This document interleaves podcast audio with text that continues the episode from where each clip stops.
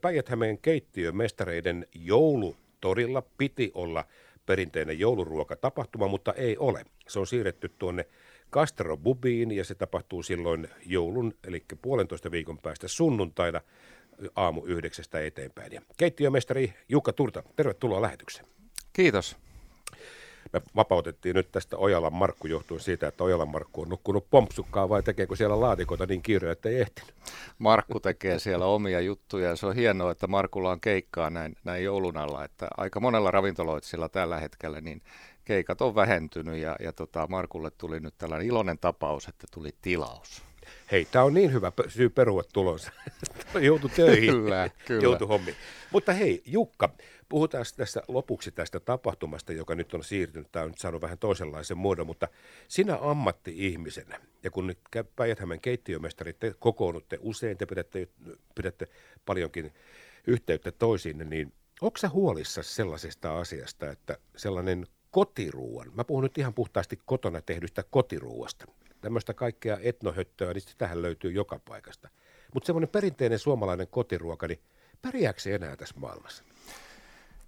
No kyllä ja ei täytyy tähän sanoa heti, että, että tota, mun mielestä kotiruokabuumi on aika kova nyt tällä hetkellä siinä mielessä, että, että ruokahan kiinnostaa entistä enemmän ihmisiä. Ihmiset haluaa harrastaa, ihmiset haluaa kerätä reseptejä, haluaa kokeilla erilaisia juttuja kotona. Toki aika pitkälti niin kuin tehdään sitä, on kiinalaista, on indonesialaista, on, on sieltä sun täältä.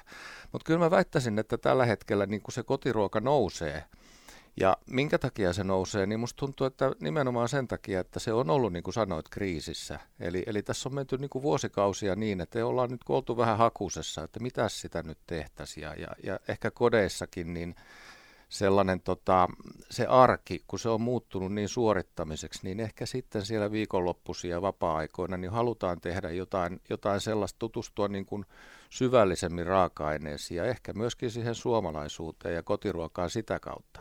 Se, että jos se on kriisissä, niin mun mielestä pitkälti johtuu siitä, että eh, monella perheellä on tullut käsitys, tai se niin sanottu harkinen kotiruoka, niin se on monelle, se on sitä jotain muuta kuin sitä suomalaista ruokaa, sitä meidän kotiruokaa, makaronilaatikkoa tai karjalanpaistia tai jotain muuta vastaavaa, että siitä on tullutkin pizzaa ja, ja hampurilaisia ja muuta siellä viikonloppuisin. Siinä mielessä ollaan kriisissä, mutta tässäkin asiassa, niin kuin monessa muussa, niin aika selkeä semmoinen kahtiajakoutuminen, että toiset, jotka harrastaa ja kenelle on ruoka tärkeää ja, ja toiset, jotka sitten vaan niin sanotusti tankkaa ja ravitsee ja sitten ehkä se, mistä mä näen, niin kuin mikä on kaikista niin kuin surullisinta tässä asiassa, niin se, että aika monelle, monelle viikonloppuisin esimerkiksi se, koti, tai se, se ruokailutapahtuma, niin se jää väliin ja se korvataan välipaloilla ja sipseillä ja kaikella sellaisella, mikä nyt sitten ei voi puhua niin kuin kotiruoasta ollenkaan. No se on totta, se on totta ja, ja, ja tuota noin, jos nyt kuvitellaan tässä – en nyt sano, että menneinä vuosikymmeninä, mutta on perheitä, joissa sitten äiti huutaa, että no niin lapset, ruoka on valmista, käykää pöytään. Ja sitten on toinen puoli, sy- tai toi, toinen puoli syyttä ja syyttämättä nyt ylipäätään tai syyllistämättä ketään, niin sieltä kuuluu sellainen iloinen sieltä, bling, no niin, se pizza on valmis. Aivan. Sitten, ja sitten tiedetään, että okei, sitten lämmitettiin tunti tai anteeksi minuutti.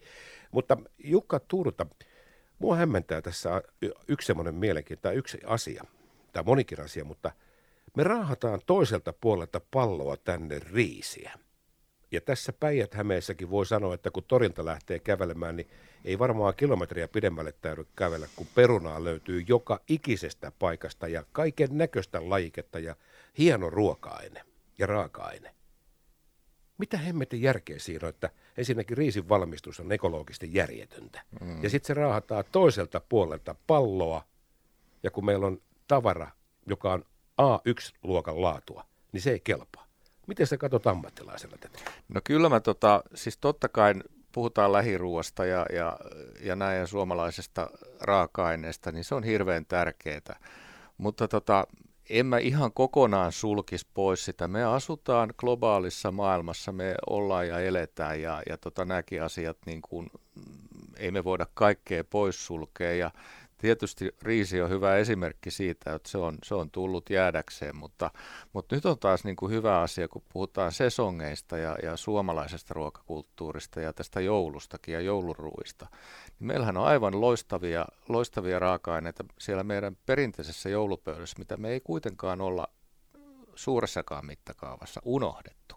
Ja kyllä se ihan niin kuin sanoit, niin se perunahan siellä on aika suuressa roolissa. Ja musta se on niin ilahduttavaa nyt nimenomaan sekin, että, että niitä peruna erilaisia lajikkeitakin on tullut nyt siis todella paljon. Ja niistä puhutaan ja niitä tuodaan esille, että on, on muutakin kuin yhtä jauhoista lajiketta ja kiinteitä lajiketta. Kyllä, kyllä, kyllä, kyllä. Eikä nyt tarkoita sitä, että ei, et, et syyllistämällä riisin vaan siis lähtökohta, että kun meillä Kyllä. kuitenkin sitä, me, tämmöiseen omavaraisuuteenhan me pyritään kaikessa jo pelkästään energiassa ja muussa, ja kun sitä tavaraa täällä nyt löytyy. Niin- mutta pääsit itse nyt oikeastaan tähän oleelliseen asiaan ja tähän tämmöiseen niin kuin jouluruokaperinteeseen.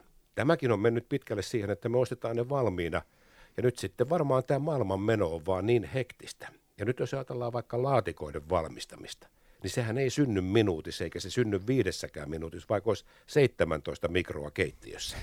Niin mikä Jukka on sun näkemys siitä, että panostetaanko me itse, halutaanko me itse, että minä teen nämä laatikot ihan yhtä lailla kuin tämä on mun paistama kinkku? Niin, kyllä mun mielestä jokaisen pitäisi olla niin kuin ylpeä siitä, että pystyy tekemään itse ja osaa tehdä. Et eihän nämä asiat niin kuin loppupelissä kovin vaikeita ja monimutkaisia ole. Että sehän on vaan ajankäyttökysymys. Ja, ja tota, jos me sanotaan, että laatikoiden tekemisestä, niin eihän niihin välttämättä niin tuhraannut sitä aikaa. Nehän tulee siellä uunissa itsekseen, että jos vaan niin kuin organisoi sen asian, niin että varaa sen tietyn valmisteluajan ja muuta. Niin, niin tota. ja, ja tässäkin taas se, että tehdäänkö tästä asiasta liian suuri numero siellä kotikeittiössä. Et, et parhaimmillaan nämäkin kotiruokien tekeminen ja juhlaruokien tekeminen, niin sehän voisi olla mukavaa yhdessä tekemistä ja, ja niin kuin perhettä yhteen tuovaa niin kuin juttua. Että, että tota, niin. Mä luulen, että sä oot tossa muuten nyt, ihan sä osut oikeastaan naulan kantaan että siinä tulee se, että kuka nyt sitten, no minä uhriudun, minä voin sitten, minä kuorin perunat ja minä keitän ja minä survon ja kyllä minä imelletän ja muuta. Ja, ja hei Matti, yksi asia siinä, kuka uhrautuu ja kuka ei. Puhutaan paljon, että äidit siellä uhrautuu aina tekemään ja sitten isät ottaa kunnian, kun isät tekee jotain. Kyllä tämä on yhteinen asia. Kyllä, kyllä ja minä uskon, että hei niitä huusholleja on paljon, jossa rouva on tehnyt koko viikon, on kaikki rosollit ja sillit ja kaikki vei veivannut ja sitten kun sukulaiset tulee siihen pöytään, niin sitten tulee isäntä siihen ja Rinta Rottingilla huutaa siinä sitten, että kävi hakemassa Orimattilasta kinkun, eikä maksanut kuin euron kiloita, että olkaa hyvä, että minä paisto. Kyllä, kyllä. Ylpeilee sillä ehkä koko talousalueen halvimmalla kinkulla. Kyllä, kyllä. Suuria sankareita löytyy sekä grillin äärestä että varmaan kinkunpaistajina. Kyllä, kyllä. Jukka Turta, tämä on tietysti tämä on ikuisuusaihe, mutta, mutta ilahduttavintahan tässä on se, että ihmiset kuitenkin vielä näkevät sen, mä en puhu vaivasta, koska mun mielestä se on niin kuin juhlaa. Se on ihan yhtä lailla kuin se, että lauantaina tulee illalla vieraita, pääset aamulla jo valmistelemaan koko päivä ja pikkusen siinä voi heittää ehkä lasillisen viiniä jossain vaiheessa ottaa sitten vaikka yhden tölkin olutta siinä ja taas päi, pikkupäikkärit taas jatkaa ja sitten ottaa, että no kolme tuntia vielä aikaa ja tehdä niin kuin pöytäkoreiksi, niin sehän on ohjelman numero. Kyllä, kyllä. Ja sehän on terapia. Nimenomaan. Nime- ruokaterapia, siis tässä on hyvä käsite. Ruokaterapia, se on mitä parhaimmillaan sitä.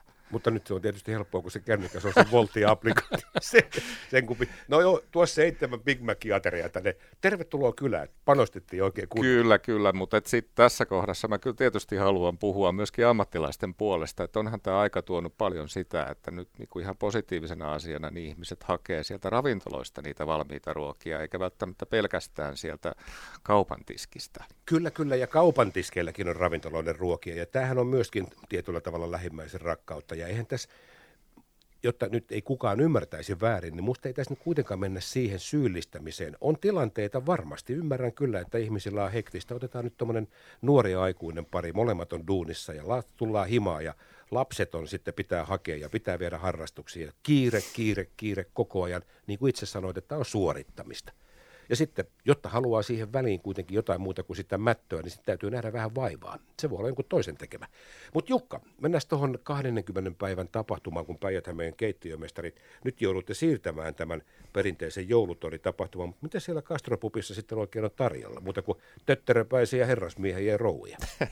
No oikeastaan me ollaan tämä, tietysti Kastropup elää omaa elämäänsä ja he tekee sitä, mutta he on antanut meille, meille tota mahdollisuuden tuoda tuoda meidän joulu, joulumyytävät niin sinne Kastropupin terassille, eli siellä on mukava katettu terassi, jossa sitten me pystytään suorittamaan tämä meidän joululaatikoiden jako, eli me, me tehdään, paistetaan sinne, sinne perinteisiä, perinteisiä suomalaisia joululaatikoita. Ja ihan sen takia, koska ihmiset on kysellyt niitä niin hirveästi meiltä. Me ollaan nyt 25 26 vuotta oltu tuolla ö, Lahden joulumarkkinoilla myymässä ja sitten se menestys on ollut aina niin hurjaa, että ihmiset on todellakin halunneet niitä ostaa, niitä meidän laatikoita ja ei me voitu jättää tätä vuotta sitten väliin pelkästään sen takia, että perinteiset joulumarkkinat on peruttu. Mm. Mutta te, tota... te siirsitte vähän sivuun niitä. Niin, nyt. niin. Se on, löytyy Vuorikadulta se Castro Joo, se on siellä Vuorikatu 37, sieltä löytyy. No mutta sieltä löytyy sisäterde ja sieltä löytyy sitten tietysti